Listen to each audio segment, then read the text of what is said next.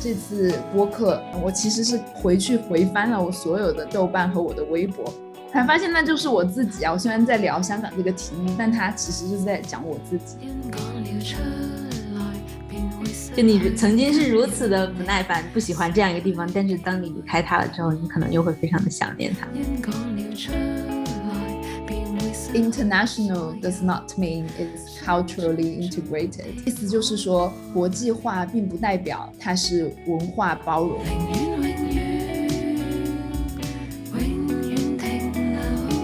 拼的精神的有一个很重要的前提条件，就是它拼是有结果的。就狮子山精神，它最后的根源一定是出人头地。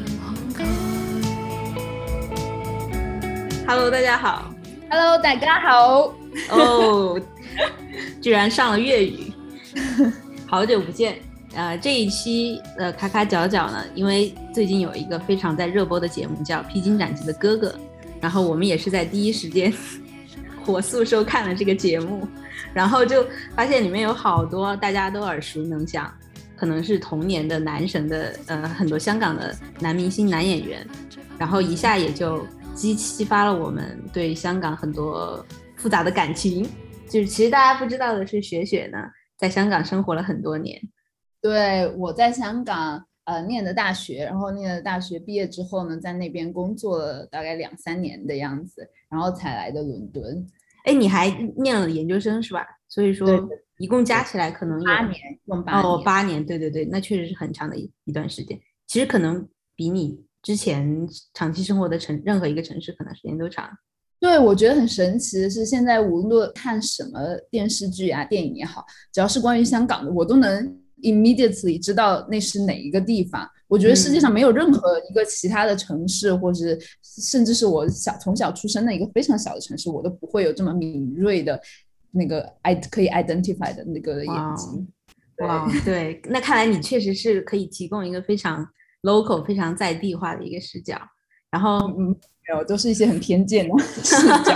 对，然后我呢也是，呃，因为有朋有同学，比如说雪雪在香港，然后也去香港旅游过很好几次，所以说就很希望，呃，借这个节目让我们俩从不同的角度来谈谈我们所认识的或者是不认识的香港。嗯，我对香港可以说是一无所知，在去之前，我不像我的一些。很好的朋友和同学，在我们高三的时候，他们会把什么 “Hong Kong I'm coming” 之类的东西写在桌子上，就是来激励他们，因为他们有一个所谓的香港梦。那对于我来说，我对香港这个城市真的完全无感。然后当时去香港念书，完全是因为我发了一条 QQ 空间，然后我的一个同学在下面留言说：“哎，你这个分不如去试一下什么大学吧。”然后我才去百度了一下这个大学，然后就很随意的填到了提前批，然后就很随意的去了。所以我去之前呢，就是无论是对广东话还是对香港所有文化，就港台文化，在我去之前。对于我来说是同一个东西，我都分不清谁香港明星谁是台湾明星，就到这种弱智的地步。所以可能正好我去香港的时候获得了一个 fresh eye 吧，就是没有带着很高的一个梦或者是幻想，这样就没有滤镜去之前。对对对，嗯，那你你对香港的一个感受是什么呢？对我，我觉得就从我来说的话，我去香港之前对香港所有的了解都是来自于。呃，娱乐或者是就电视、电影，然后少部分的音乐吧，因为我也没有听太多的粤语歌。但是我以前也是一个文艺青年嘛，然后就经常会看王家卫的电影啊，然后还有一些呃非常出名的，像银河印象他们制作的一些黑帮片啊什么的，然后从电影里感受香港。对，然后就通过这些呃影片呢，我感觉香港给我呈现的就是，如果让我说最香港的东西什么，就是一些非常。Concept 就是非常具有概念性，然后非常高度凝练的一些东西，就要不然就是高楼林立，然后要不然就是，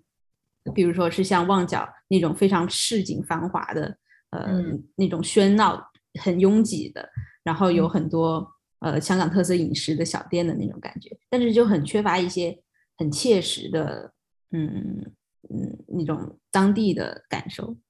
对，我觉得。那些影片影视作品带给我们就很标签化的东西，像是对对法治呀、廉洁啊，是什么廉廉政公署啊？因为对香港警察的那种阿 Sir 的那种感觉。对对对，Sir Madam，对，然后还有还有是一个非常时尚，像港风什么这些时尚，然后又很国际化，还有我们经常所谓听到的一些什么狮子山精神、香港精神。对，这个狮子山精神真的就是那种，我我也是看哥哥的时候，一下就能够提醒，就是能够感受出来的那种所谓打拼。香港就是一个充满了机会，然后一个国际化大都市，然后大家都在里面，呃，敢拼敢闯，然后创下一番事业的那种感觉。哎，其实我想问，你觉得像这种香港精神、这种拼搏向上的精神，它在现在有过时吗？因为比如说在国内，我们都在提内卷什么，好像这种努一种不顾一切的努力向上的精神已经。不被大家所完全的 appreciate，我觉得是这样的，就是我觉得这种拼的精神的有一个很重要的前提条件，就是它拼是有结果的，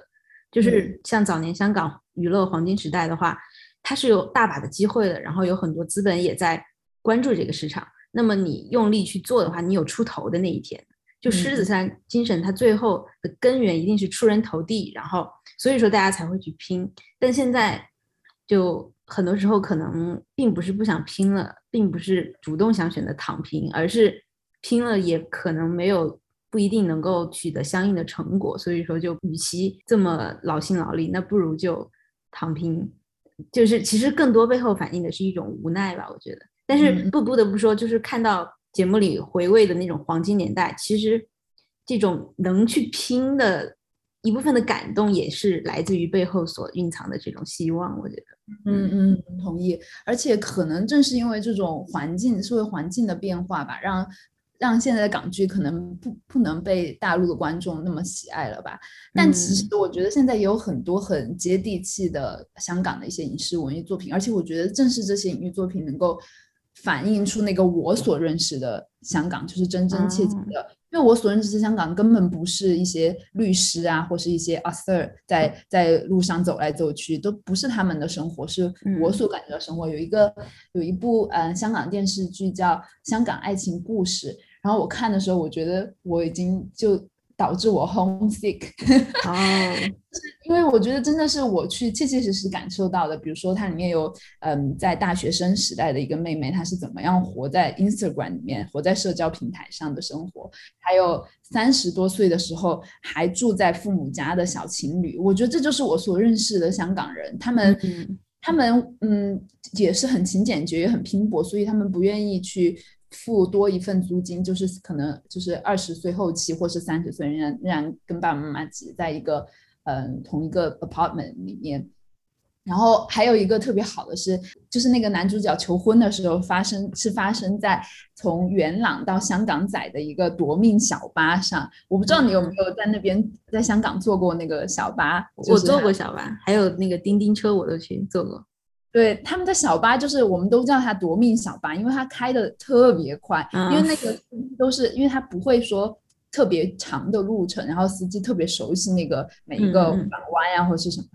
他就真的开的超级快，你在上面一定得扶到扶上你前面一个座位的把手，你才不会被甩出去。然后我每次坐那个也特别紧张，因为它不会报站，它不会报站，然后就很容易坐过。对，然后。不会报站，也没有显示屏说下一站是哪里，所以你得超级熟悉那个地形，或是你有后到后期你会有 Google Map，你会看到。可是之前的时候我就不知道，就超每次都很紧张，因为你你要到一个地方，然后说唔该有了，然后那个司机才会停下来。然后当时我就是练习这两句话，就唔该有了，就练习了 好久，就是就是我会很担心他听不懂我在讲什么。对对。对，我觉得这这个是在那个剧里面能看到的，而且它还有一个非常好的东西，就是它那个剧里面还有就是讲到，当一个三十多岁的女孩子结婚的时候，她所面临的那些所谓中国传统家庭价值遗留下来的很多重重困难，这个就有点打破了我或者是很多人看的香港，觉得香港是一个特别前沿、嗯现代化。对，因为数字也表明说，香港的女性结结婚年龄的中位数是可能大于三十岁，三十一、三十二，可以相对于大陆来讲说，算是一个比较晚的年龄了。可是，可是你认真的看下去，你会发现，在香港的女性，她们的独立或是进步，所受到的束缚还是一样的，甚至可能嗯更多，因为她们对家整个家庭对传统的一种守护也好，所以我觉得它也打破了很多我们对香港的迷思嘛。嗯嗯所以嗯我刚嗯看看那个香港爱情故事，就觉得特别 relatable。对，嗯，对，就像你之前给我推荐的另外一部电影叫《京都》，我也就在里面看到类似，它也是关于就一一一对新人，他们马上要结婚了，但是因为女方呢，呃，年轻的时候跟一个大陆人已经假结婚了，然后为了赚一些钱，但现在还没有离婚，就造成了麻烦，就产生了一系列的冲突，然后怎么解决这个冲突，怎么最后呃重新结婚的一个故事。然后就我就会发现，在看这个电影里的时候，就很多女性面临的困境，其实也是跟大陆是共通的，就是比如说来自于、呃婆婆的压力，或者是丈夫就呃也不是丈夫，就是未婚夫吧，就是他们一种潜意识里的对于女性的不尊重，或者是就是毫无意识的一些，就比如说男生他他认为他的付出就是啊，我给你准备了一个这么盛大的求婚的场景，而且那个求婚的场景里，他安排的就是主角完全是那个男生，就男生从一个电梯上缓缓的降下来，所有的目光都在他身上，然后女生就被求婚的主角就在隐藏在众多的好友中，然后就是这么一个展现男性 ego 的场景，被他说成了一个他的付出，然后平时真的生活中的琐琐事，换换灯泡啊什么这些，反而也都是。他都绝口不提，都是女生在付出，但他觉得，因为我求婚了，这么盛大的浪漫的举措，那我们的就是平等，就是一系列的这种没有意识的不平等，这些这些困境，我觉得都是共通的。对，但是我在看那个那个电影里，有一个让我非常呃震震动的一个点，就是有时候我觉得香港人好像就被困在香港了一样，就是因为它里面剧情里也有也是一个就是。呃，里面的女主角是因为和一个大陆的人假结婚嘛，然后中中途他们为了去离离掉这个婚的话，就要去呃福州呃面试，然后先把这个证拿到才能离婚。就他有一个场景我记得，就是男主打开了手机，打打开了定位，然后发现他下面常见的定位全都是香港的地方，然后就没有任何一个呃可能大陆地方。然后女女主甚至都不知道怎么去大陆，还是那个大陆的人告诉她，哎，你坐个大巴就可以来，很方便的现在。然后我就觉得他们。好像就是，虽然香港是一个非常繁华的小岛，非常国际化的城市，有各种各样的人，但他们与此同时，他们好像又困在了这个地方，不愿意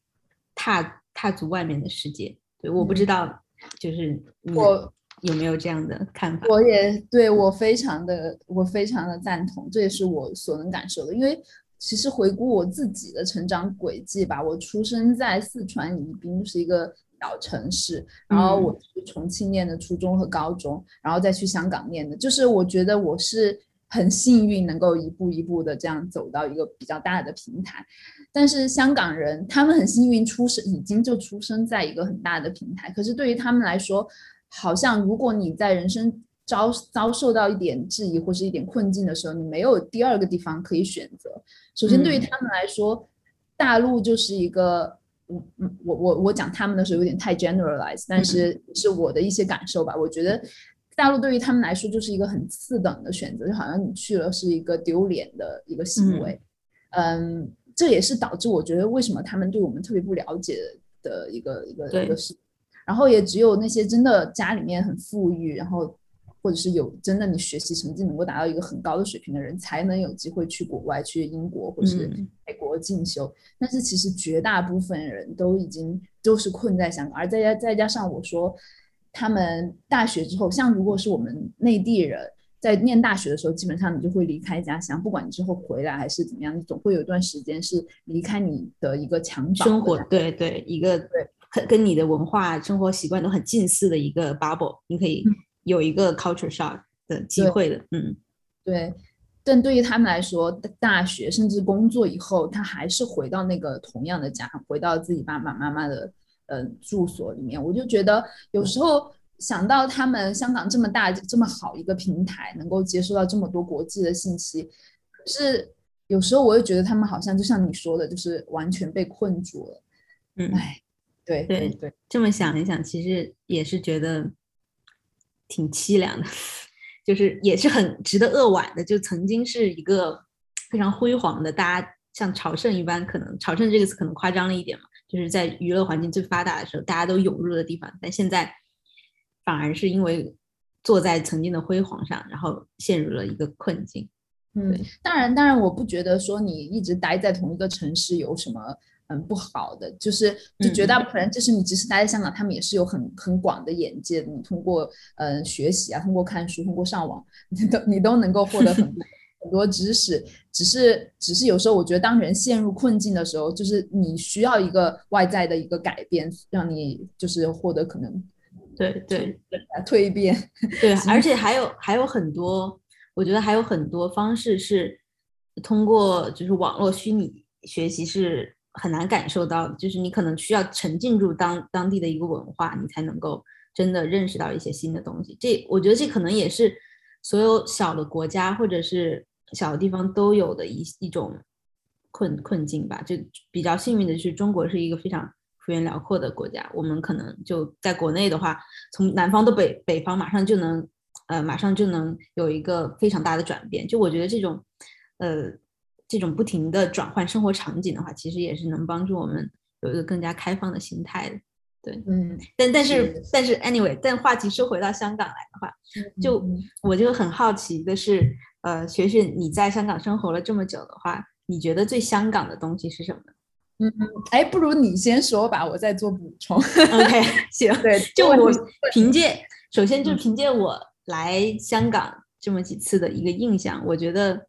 对于我来说还真就是比较贴近景景观化的那那两点，就是我当时去太平山顶，呃，去晚上的时候，呃，登上太平山顶，然后就看上沿岸的一一些高楼大厦，然后当时我有两个感受，第一，哎，这个好像重庆啊，开玩笑，第二，呃。这就是印象中的香港，就我觉得这个可能也是，呃，一些电影教化的结果，就是香港在我心中已经是这个形象了。所以说，即使我已经到达了香港之后，我还是不由自主的去寻找这些已经既有的 stereotype，去把它 match 上面，去把它印证上去。对，那也很好玩啊，其实。呃，对，就是有一种次元壁打破的感觉，就是呃影视重回现实的，就那种还是会。我觉得还是会，就是对于大陆我们那一代的人来说，还是会有一点激动的吧。就是看到曾经在电视上，曾经就是非常向往或者是非常羡慕的一个地方，哇，就呈现在自己眼前了。对，然后第二，我觉得呃，第二个极端就是那种非常热闹市井的感受。就比如说当时去呃，应该是旺角吧，就是那种闹市区嘛，然后就是有非我非常喜欢他们那种。很大的招牌，然后呃各种呃在晚上就会花花绿绿的，然后非常拥挤，然后就很热闹的那种那个街景的形象，对，然后我就觉得是很有烟火气的。我我你让我讲最香港的地方，我就得细数家珍 因为我觉得我在准备这期节目的时候才发现，香港真的太美好了。首先，我觉得他们很多地方的取名就非常的有感觉，就是非常的诗意。嗯，这个给我很大的震撼，因为毕竟我们是来自重庆，你知道重庆那些地名是什么吗？唐家头。白马党，白马党党都去了，都就是就是就是，我感觉都不知道什么什么什么把，他是嗯，就是什么什么坝，什么什么坨，对，就是太土了。就是我去香港的时候，我就觉得好有诗意啊。首先有一个地方叫彩虹，我觉得大家应该都有一点嗯有知道。然后还有一个地方叫蓝田，嗯，蓝田就是李商隐的那首诗曲子。我我自我觉得它是取自那首诗哦，就是蓝色蓝田地的田，对对对，就感觉哇好酷。然后嗯，像是还有有一个有一条街，当时我还就住在这条街的附近，它叫诗歌舞街，就是诗歌舞。那它这个它其实是一个英文的翻译，本来是 sycamore，然后它翻译成了中文，然后变成 C 高毛街，就是粤语的那个。对对，就。粤语就是它的那个音音调是一样的，然后就觉得天呐，这也太美了吧！就是就是他也并不说我特别要给你冠名这个，它是一个它只是一个翻译而已，但是就取得特别好啊。还有一条街也是一个特别重要，香港特别重要的一条街，当时我也住在那个的附近，它叫 Boundary Street，就是界限街。然后我当时就觉得哇，好酷啊！就是好像有一种你跨过这条街会发生什么样子。嗯，这条街是特别有历史历史来源，它是英国殖民的时候呢，那条街其实是分界线就是往北就属于就是中国就是英国没有殖民的地区嘛，就是英国的殖民地，然后往北就是我们呃中国政府的呃领对。然后我还想要讲一个地方，对于我来说特别香港，就是其实大家想到香港，或是我在香港认识的朋友，大多数都是在嗯中环的那些高楼林立，所谓的嗯中国银行那些特别特别就是标志性建筑的地方工作。其实我当时嗯大二实习的时候，我在中环的附近实习，然后我就觉得当时我的想法是，如果你有幸能在这么嗯，标志性的建筑里面工作就是一件多么幸福的事情啊！就是加班多累，那些就是你的一个成就感的来源，就是在这个 building 里面工作的成就感。当然，这件事情在后面彻彻底，我的想法已经转变了。但是当时我对香港那种崇拜就是那样的感觉，就是那种嗯上班族的那种匆忙繁忙的那种崇拜。对，但我很有幸，就是我后来在一个公司工作，那个公司在。嗯，在香港的北边，在通往呃深圳的路途中的东铁在一个叫火炭的地方，我不知道喜欢 My Little Airport 的朋友，对，还有一首歌叫《火炭利器》，对。对，然后就是在一个叫火炭的地方，然后那个公司就是在一个工厂大厦里面，其实这也是香港特别标志性的一面，就是很多这像观塘啊，或是火炭，就有很多这样的工厂大厦。所谓工厂大厦，就是那种。很高，但是很旧，就里面主要是放一些仓库啊，一些货物。对，然后我的那个公司不料它是一个零售公司，所以它它的 它也是在那个工厂大厦的上面。我很幸运的一点就是我的，我觉得我朋友没有这样的经历，在一个工厂大厦里面翻工，因为他们都会在一个很高的办公楼。我当时去嗯火炭上班的时候，就感觉很神奇，就是你从一个很繁忙的大都市到。到一个就是那种全是工厂，就是周围开来开去都是嗯货车，然后还会有大家所熟知的那个冰淇淋，就是冰淇淋车，冰淇淋车就就在火炭，然后你就会有很多冰淇淋车开出来，然后你就有有一种非常就是神奇的感觉，就是你穿入又很梦幻的冰淇淋车，又一大堆很烦人的货车，然后去那边上班，对，然后而且火炭它其实是一个艺术基地，因为它的。租金比较便宜，所以有很多这些艺术工作者，他们就会选择把他们的工作室放在火炭，所以那边每年都有一些艺术盛事啊，或者是嗯，这个工作室的开放日，去吸引很多就是普通的市民来参观。然后，所以，所以我觉得香港有这些其实不被大家看到的一面，就是一些在墙角往上很有生命力的东西。可能会被就是嗯匆匆而过的游客所忽略，但是你真正的生活在这个城市里面，其实有很多值得细细品味的地方。嗯嗯，对对对，就我觉得香港的丰富性也是我仅就是来玩的这么几次之间也稍微有一点体会到的，就是我发现这个城市它除了有非常现代化的高楼大厦，也有很市井的东西，它还有非常。其实还有挺多自然风景的，就比如说，呃，在那个主要的岛外面有很多小岛，一些小，就是他们那些岛上基本上还是以捕鱼的那个或者是旅游吧为主业的。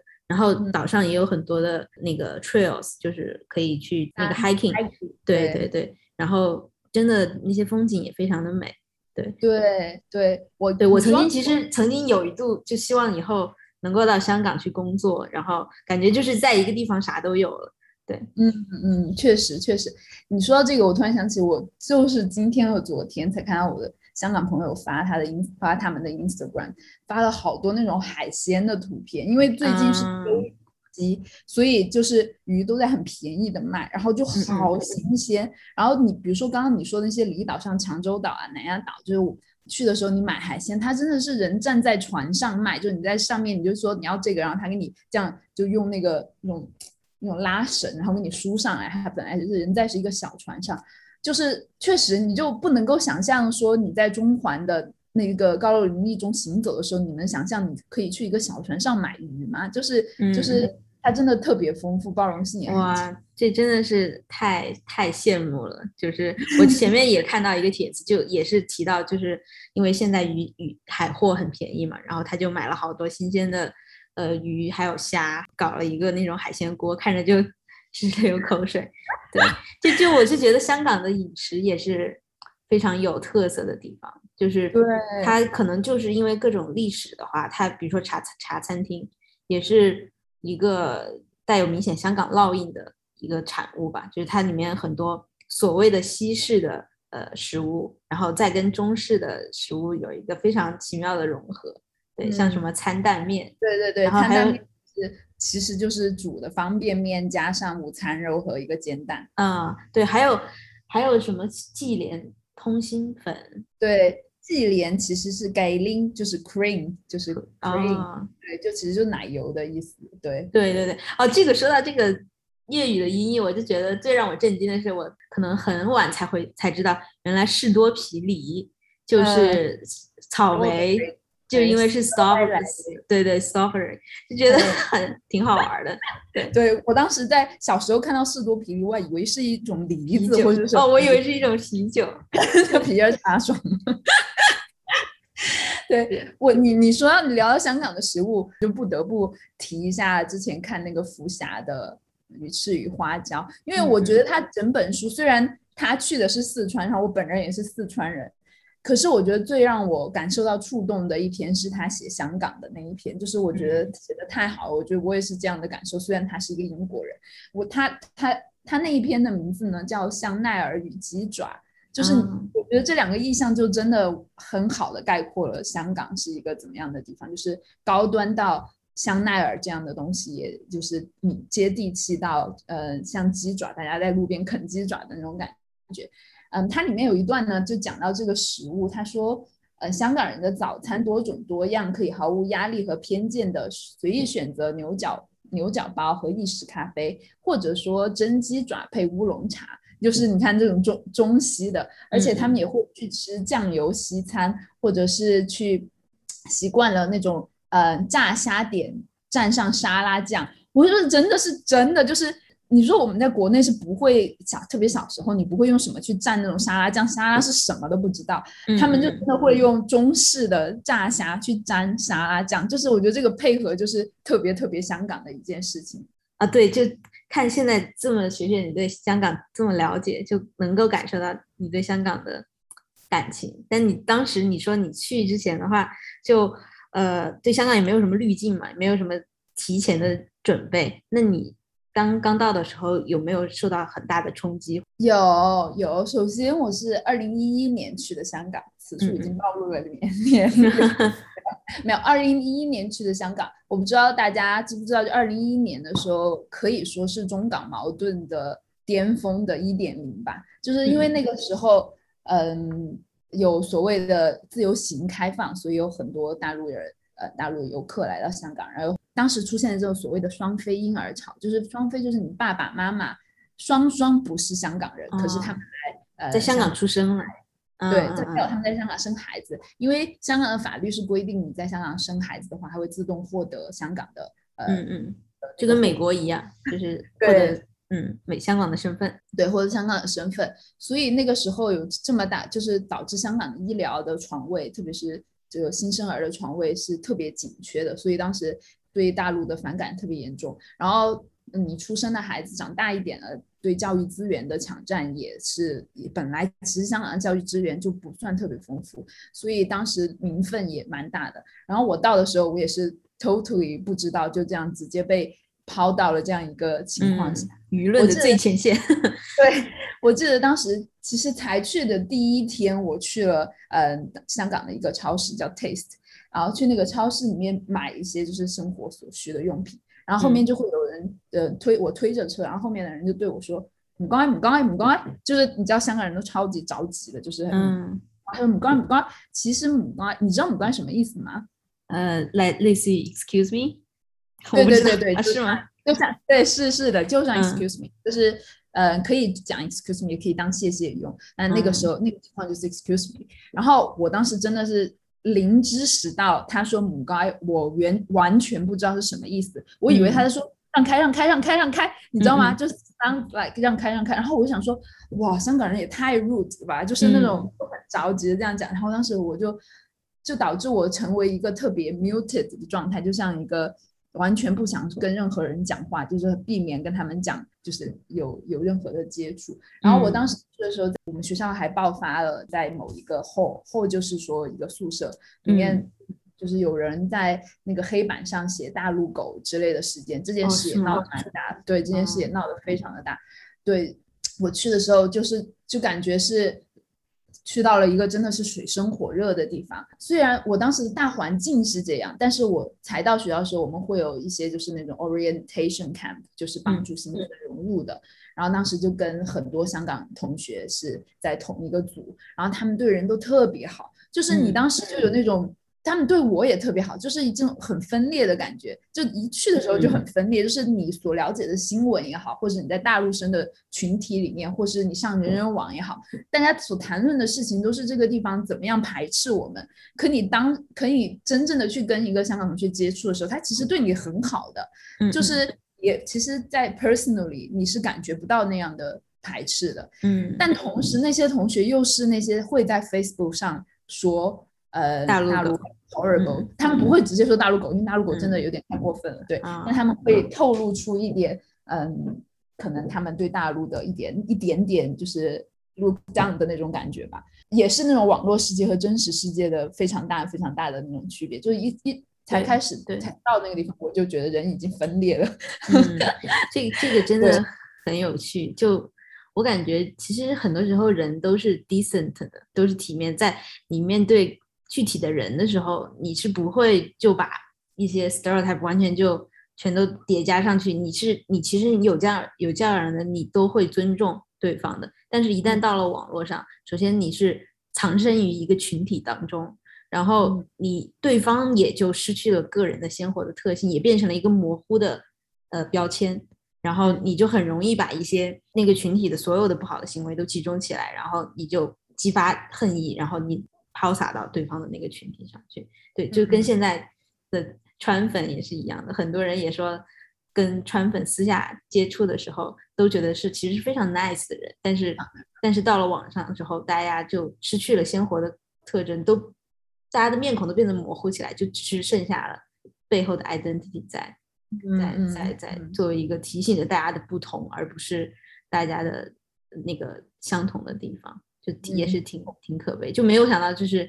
哎，这么早就已经是这样的一个局面。对对对，就感觉是降维了。你只要什么讨论搬到网上，就所有东西都变成了你很很二元的东西。呃，但是我后来想一下，其实当时我虽然深感不适，嗯，后来想一下，我其实也非常能理解他他们是怎么样 develop 出这样对我们的不理解也好，因为。说你想一下，当时开放自由行，有自由行，我觉得这个词也是特别有年代感。嗯，自由行对，因为当时一开始去香港或是去台湾，你都得组团，就是参与团队团队旅游。然后那个时候开放了自由行，大家可以随意去香港。然后当时就有特别特别多呃大陆人一起来来香港嗯旅游，而他们来呢，大多数是去购物的，除了观光以外，有很多来购物。所有的东西里面最受欢迎的就是化妆品、药品。然后那个时候，你看旺角啊，除了旺角之外，很多地方就多了很多化妆品店，像莎莎呀、卓越啊这些，还有像是一些呃电子产品是像百老汇啊那些。对于你说，对于香港人本人来讲，除了那些让他们去旺角喊街，就是呃逛街的时候。会会看到有很多拉着行李箱出现的游客，除了让整个城市变得特别的拥挤之外，还有一些就甚至是住在比如说深水埗呀，或是一些稍微不那么繁华和中心的地方的呃人，他会发现他的 local 的 community 就是社区都会有一些改变。其实这件事情我也是，我现在想来我是亲眼有见证的，因为当时学校附近有一个地方叫南山村，就是一个。街市，所谓的香港的街市，就是说它有一个一栋或者是一个很大的嗯空间，就是当做菜市场。它是一个室内的菜市场，然后打扫的也特别干净。嗯，然后它的二楼或是三楼就会有一些像茶餐厅啊，一些很或是一些一些小卖部啊，那什么他们叫做士多，就是 store。嗯嗯，对，还有一些小小的冰淇淋店啊，或是晚上就有一些老爷爷推着鸡蛋仔出来，然后那个时候我们就是晚上就会去吃了糖水之后，就回到南山村，然后就会在那边买鸡蛋仔，然后就是一个哇，真的现在想来好美好，就有一种真的是一种很市井的生活。然后我当时倒数第二年我要离开的时候，然后南山村的那个冰淇淋店也要关了，然后我看新闻，然后一些士多也要关，然后呢。开鸡蛋仔的爷爷可能也不会去，因为那边的地租也涨得很高，就是它会带动香港的地租都会涨得很高。就你想，如果你是作为一个生在那里、长在那里的一个香港人，你看你小时候去的这些小店，这些跟你关系特别好的爷爷啊什么的，他们都没有机会再继续开下去了。嗯嗯嗯，你还是会非常的失落吧？我觉得我非常能理解到他们的。嗯，一个生活是怎么被这个旅游业所受到侵蚀的？哎，你就是我想也想探讨一下这个事情，就是你说一个地方开放它的旅游是一个，当然是一个特别好的事情，嗯，可是你要怎么做控制，你才能够不伤害到当地的居民呢？因为最近我看重庆也变得特别网红，嗯嗯，我不知道你对我感觉好像我我首先关于这个东西，我觉得我的一个最底层的一个态度就是。可能就是只有当地居住在呃那里的居民是最有话语权来决定，到底应该是呃这件事情是好还是不好的。就比如说，因为我现在也不住在重庆嘛，就对于我来说，我得到的都是好处，因为我发现我的家乡被这么多人都认可了，然后也因为还有很多电影在重庆拍的嘛，然后一下子就在全国都很有知名度，我很自豪。但是真正生活带来不便的是。生活在重庆的人，他们可能因为人流全都涌进来之后，可能到五一之后，呃，就到处都堵车呀，等等。甚至我都呃有看到，就是十一之后，重庆当地会给居民发短信说，十一本地居民就不要出去玩了，让我们把这些景点让给游客，因为他们。呃，只有那个时候才能来，然后就很好的、很感动的，就是我也看到我朋友圈里，就是还在重庆的家里的亲戚什么的，他们反而就很自觉的响应了这个场这个号召，就觉得 OK，那大家呃到我们这里玩，欢迎大家来做客，我们呃给你提供一个更好的环境，就是是这样的。但我觉得，就是这个原因是什么呢？我现在仔细在想的话，就结合前面说的感觉，香港人被困住了。就我觉得一方面。游客大量涌入，它首先它不同的点在于，它是一个相对来说孤立的一个环境，而且它面积真的没有那么大，然后本来就是一个高度竞争，然后寸土寸金的环境，然后现在大量的游客涌入，我我就觉得他们本来就首先被相对来说被困在了这个地方，他们生存空间本来就不大，然后又进一步被游客挤压了，那他的那种怨气可能就是是非常能够理解的。但相比来说，重庆的话，为什么我的一些亲人他们可以这么？所谓高姿态的就把游客让出来，就是相对来说，我们觉得当地的居民他的生存空间还是比较充裕的。就是那那些游客的呃景点，那你来了就来了，也还可以带动我们当地经济的发展。我还有很多朋友，他们就开始开民宿什么的，也能够从中获取利益。就我觉得可能也需要考虑很多政策制定者的智慧吧，就是如何你能够把这些旅游业带来的利益能够真正的返回到。在地生活者的身上，那他们就如果得到补偿的话，那有一些东西被打破了，可能也相对来说更能理解一点。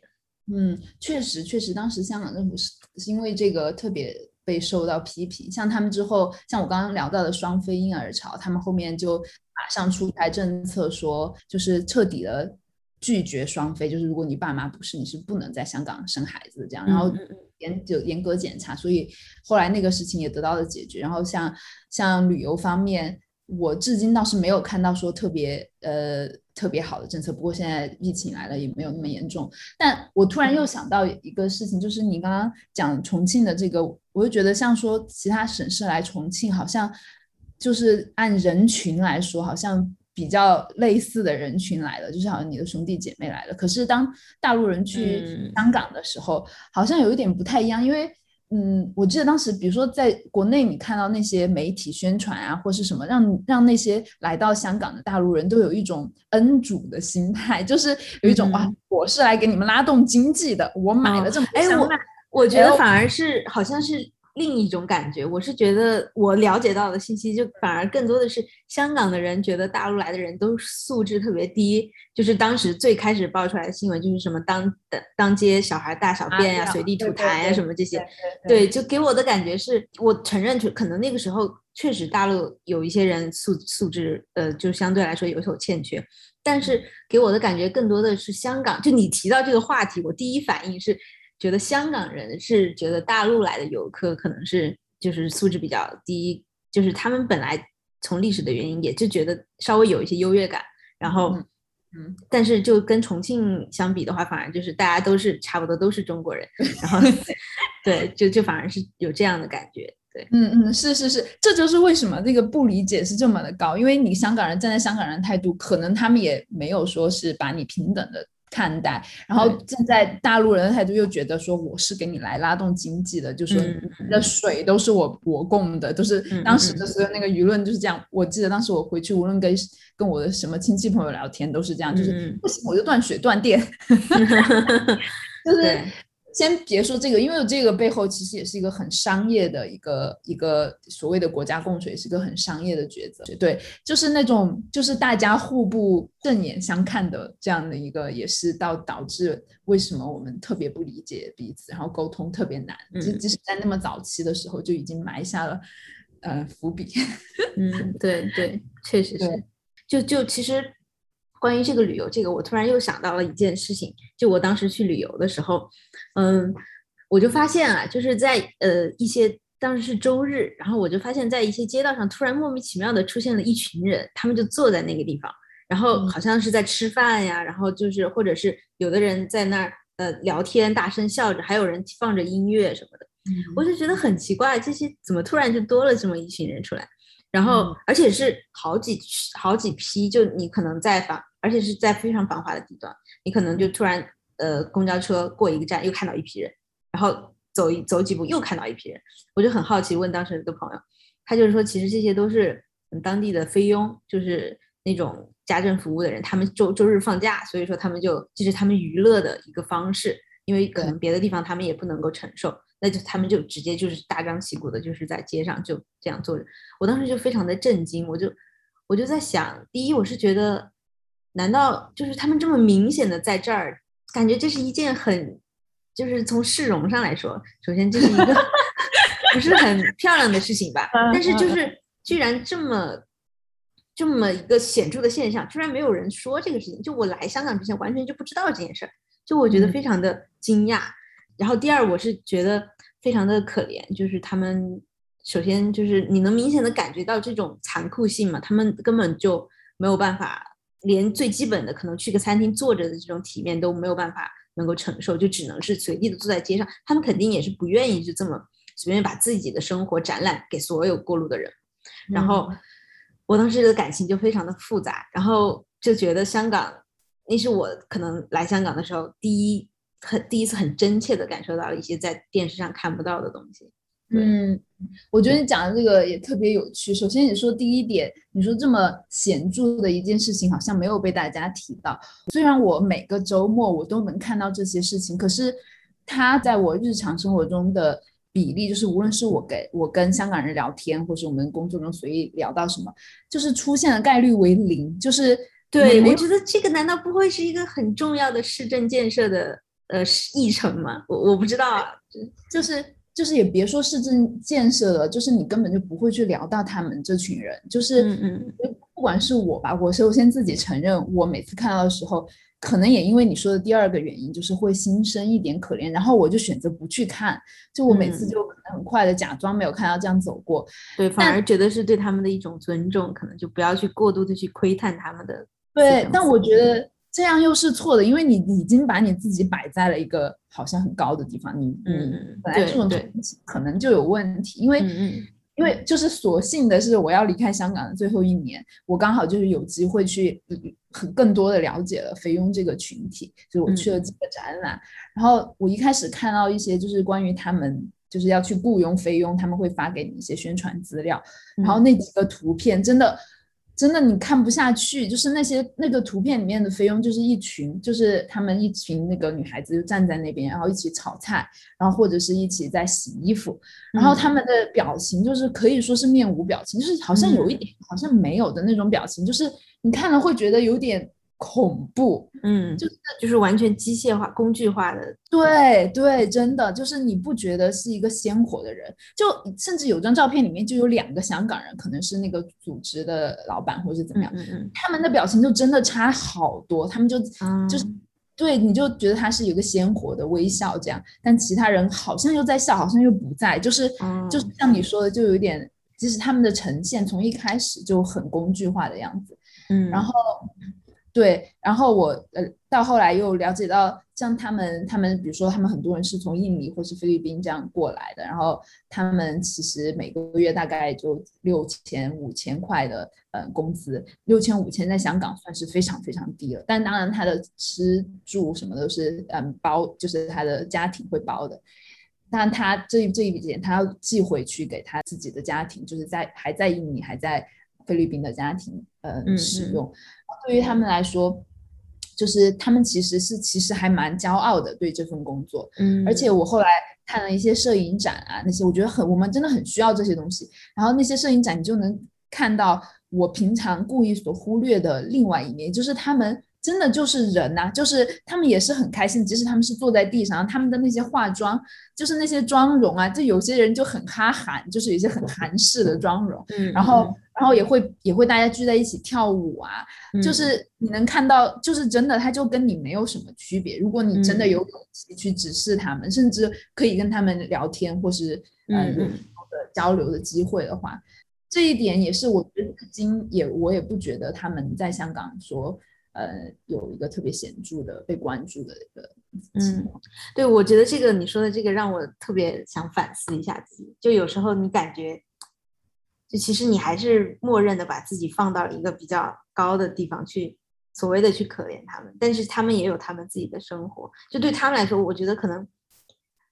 这个在香港做这样一份工作，反而是一个更好的出路嘛。然后他们也有，就是他们其实在这个地方娱乐也没有碍着谁。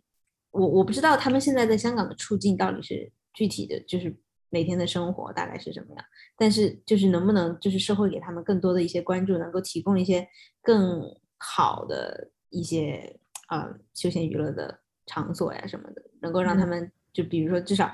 不用坐在街上，然后这样。嗯嗯，其实他们其实有有时候我在一些离岛上，我都这样。我之前去西贡去，我也看到有些姐姐菲佣姐姐会在那边聚会，就是其实也有可以去到那方的地方。可能我觉得他们。只是因为太多人了，他们每次聚会其实很多很多人在一起，然后可能在同样一个聚聚的地方，你能够 approach 或认识到更多的你的姐妹啊，更多的人，然后可能也是 enjoy，他们也是很喜欢这样的。其实我现在在反思，这是不是也是他香港所包容的一方面呢？就是他能够让你这样的一些人，就是在街上共享，虽然。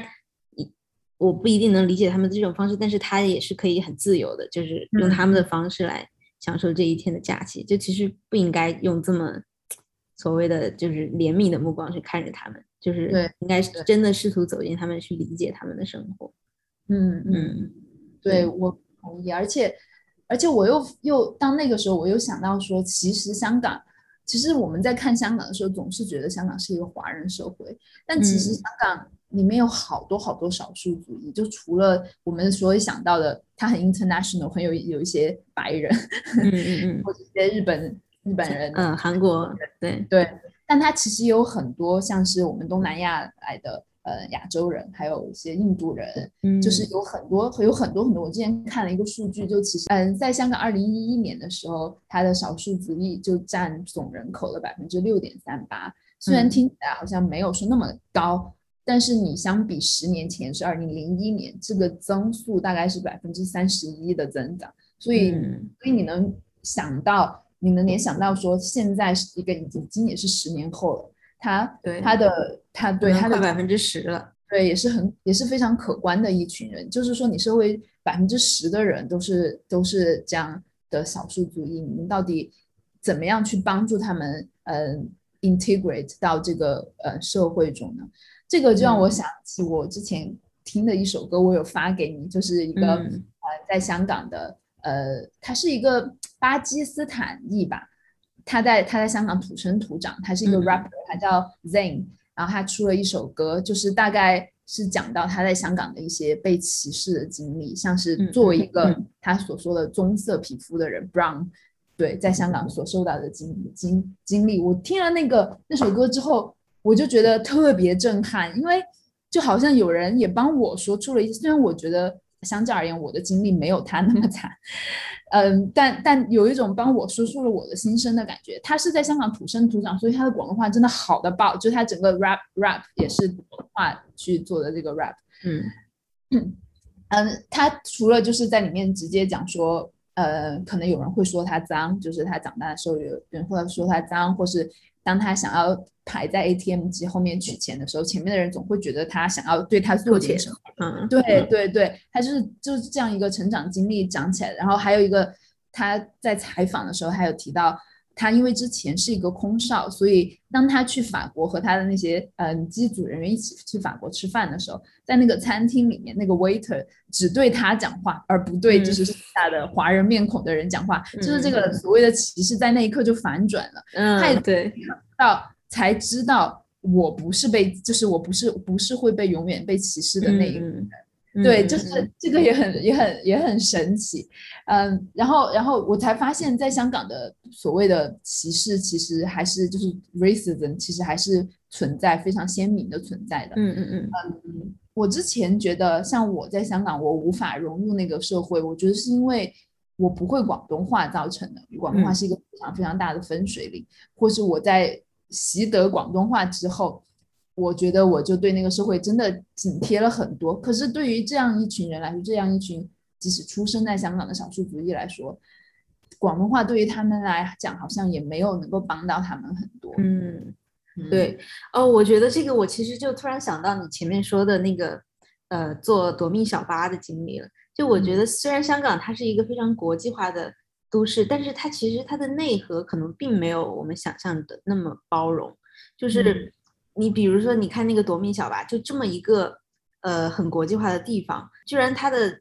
可能都不报站，然后都不要说有英语报站呀，或者是怎么样，他就直接不报站，而且你必须要用粤语跟司机说我要在这下车，他可能司机才会能听进去。当然你可能说英文或者是就 Mandarin 普通话也可以，但是。可能就是会变成当成异类，就他有这些，我就觉得可能也是文化的原因，就是他整个他自己的核心文化，他是非常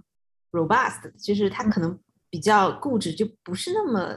愿意去接纳呃对方，可能有一种一个所谓的东方文化沙龙主义，开玩笑。但我觉得这也是他的魅力呀，对，确实也是，嗯，他就很坚守他自己很 unique 的那些地方，对，嗯，然后。关于这种不同的肤色的，就我觉得这也是比较有趣的一点。我不知道这个是由于欧美文化的潜移默化影响，还是中国传统文化的，就是这种东亚文化的一些呃历史的溯源。就我好像潜意识里，包括大陆的很多人，也就觉得皮肤比较黑的话，就显然就会觉得。脏或者是这样，就很明显。我记得很早之前有一个洗衣粉广告还是什么的，就是用一个黑人 去裂了，就真的就你现在站在西方的这种就是这种 racism 这种框架下，简直是就震惊。就是他用一个黑人变成脏衣服，然后洗一洗衣服洗了之后就变成一个白人，然后就是我就觉得这个就然后包括现在国内就微博上很多对于。黑人对于穆斯林群体那种明目张胆的，就是真的是看不进去，就觉得震惊的这种歧视。就我觉得，将香港这样的一个，我相信可能也有一些类似，就是那个空少他也说嘛，小时候可能因为他是 brown，可能潜意识里就觉得那些小孩可能就觉得他的，我是很好很好奇这种东西到底是哪来的呢？到底是因为之前西方的那种就觉得黑人就是。劣劣等民族，然后这种潜移默化下影响了东东方的文化呢？还是说，就是我们自古以来就有这样的一个一个一个趋势？对呀，哎，这而且你这样这样讲，我又觉得虽然香港有这么多，还是依然存在这么多不包容的问题，但至少他在这方面不会犯像刚刚你说的洗衣粉那种错误，那种真的是好像完全不 aware 到这个问题，他只是软性的歧视，就是并不是说有真的就是超级夸张的那种情况，就可能也是跟你一个地方的开放有关吧，至少你要先开始。和这些人接触，你才会发现他们也不是那么的特别，那么的异类。嗯，这个就是让我想起来，我前两天看了一个 TED 的一个演讲，她是一个在香港香港大学念书的一个哈萨克斯坦的女孩子。我觉得她讲了一句话，我就觉得讲的太好了，就是整个浓缩，就是总结香港醍醐灌顶。对，她就说，International does not mean it's culturally integrated，意思就是说国际化并不代表它是。文化包容，我觉得他讲的特别好，就是因为无论我们从就是之前一开始聊到的香港的景观化那些标签，都知道香港是一个特别特别国际化的城市，也是一个我们所谓的中方见到西方的一个城市。可是你真正的仔细的看下去的话，你会发现里面其实有很多分裂和很多嗯对当对当地的不同族裔的人的不友好的地方，所以。也是一个香港所可以前进的方向吧。嗯，对，嗯，对，我觉得这个真的是这句话真的是醍醐灌顶，就突然一下就发现之前自己忽略了这么多东西，就尤其是在香港这个语境下的话，至少从从我这个在外旅游的人来说的话，是完全没有意识到香港除了中国人还有这么多中亚。其实我觉得。就亚洲这个概念，Asian 嘛，就是其实是一个比我们想象中复杂的多的一个概念。就除了有东亚、中亚，还有西亚，他们的文化、宗教，然后生活习惯，其实都有很大的差异，他们之间。对，嗯。但是可能因为各种各样的原因，就有时候我也会反省自己。当我说到 Asian 的时候，我其实脑海里想的就是东亚，但是对，就其实把别的。别的很多东西都忽略了，对，这也是我们需要不停的学习的地方。是是。最后，我对这个身份认同也很感兴趣，就是我我真正的深深切切的意识到，我跟香港的紧密联系是，其实是我离开香港，就是我在二零一九年的时候离开香港来到伦敦，那个时候我才。深深切切的感觉到香港在我生命中的特别特别重的重量。就我其实一开始，其实到现在也是，我非常明确的知道，我不会觉得我自己是一个香港人，我会觉得我是一个中国的大陆人。这到现在是没有没有改变的。可是，可是改变的是什么呢？开始改变的是，我觉得香港就是我人生的很大一个部分。像是我对这次这次播客，我怎么做的呢？我其实是。回去回翻了我所有的豆瓣和我的微博，才发现那就是我自己啊！我虽然在聊香港这个题目，但它其实是在讲我自己。就是甚至你现在问我一些关于重庆、关于四川的东西，我可能没有办法在我的微博里面找出那么多相关材料。对，是的，是的，对，我觉得这是一个很好的点，就是因为我们俩情况也类似嘛。其实我曾经细数一下我人生中生活的阶段，就你会发现每一个地方好像也都没有待那么久，然后。你到底哪个地方是你的家乡，或者是你是哪个地方的人？这对我来说真的是一个很模糊的概念。就像你的你说的，你不觉得你自己是一个香港人？但我相信，你可能当别人提到香港的时候，尤其是在国外伦敦这样的环境，你可能就会觉得那是我的家乡，或者说，对，I come from there，对对对，我来自那里。对，然后同样我也是这样，就是我觉得，尤其是你到了一个更更不同的地方之后。你会把以前就同合并同类项，就我就觉得，呃，我看到来自北京的人，我很亲切，因为我在北京待过四年，然后重庆、成都、重庆的就不用说了，对。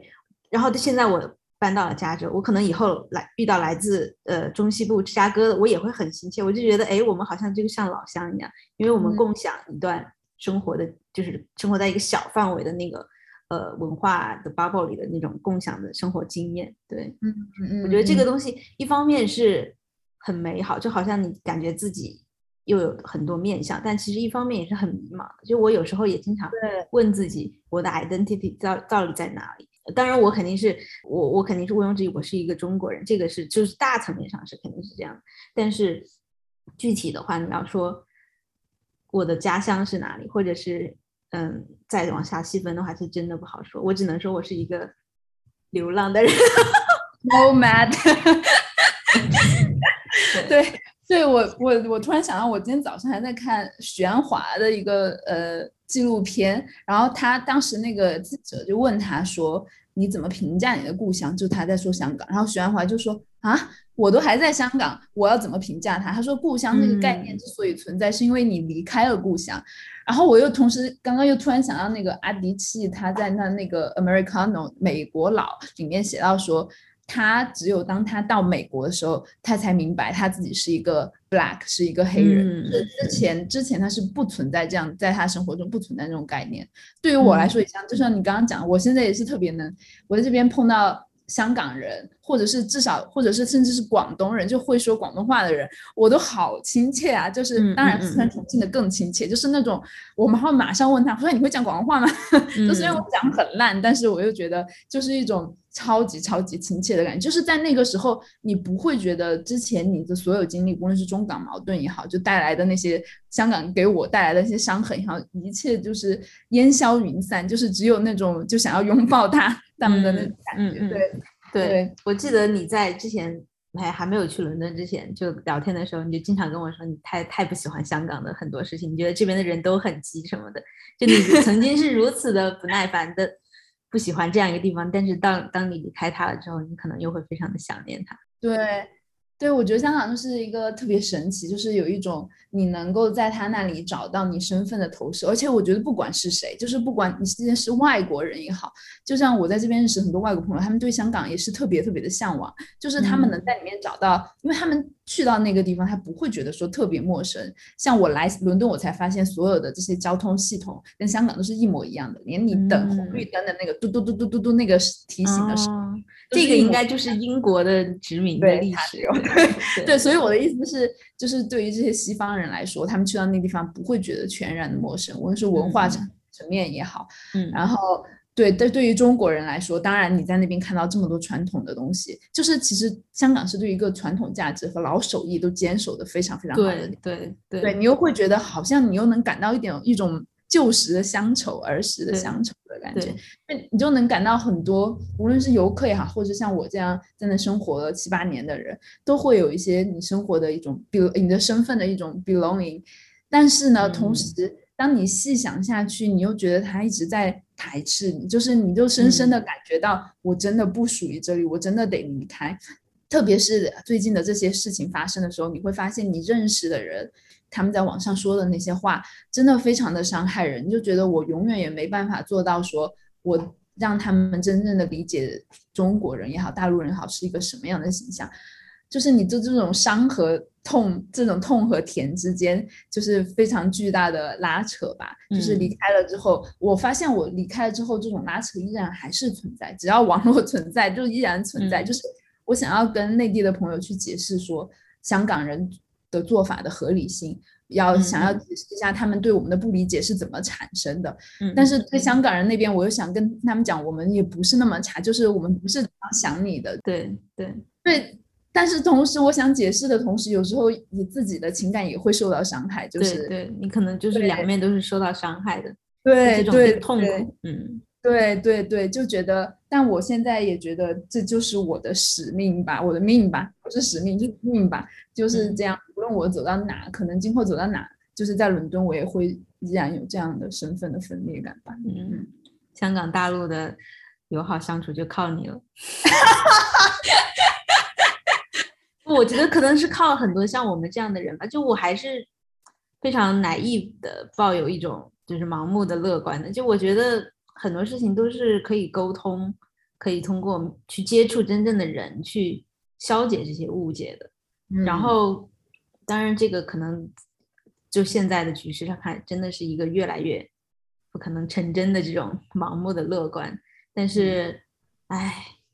所以说我我觉得这也是我们这个播客的一部分的初衷吧。就我觉得我很希望我们能够就讲一些真实的感受，而不是。停留在一些景观化的标签或者概念，然后，然后听我们播客的人的话，他可能也能了解到，其实有人是这么想的，或者是他也恰好是这么想的，那就就我觉得是最好不过了。对对对对，我之前在网上看到一篇文章，叫做《香港第一课》，是是香港中文大学一个教授叫梁启智的一个，也是抱着同样的初衷写的一一篇一本小册子吧。他的这句话就是很好的总结了中港两边的不理解和我们应该到底怎么样去对待这样的。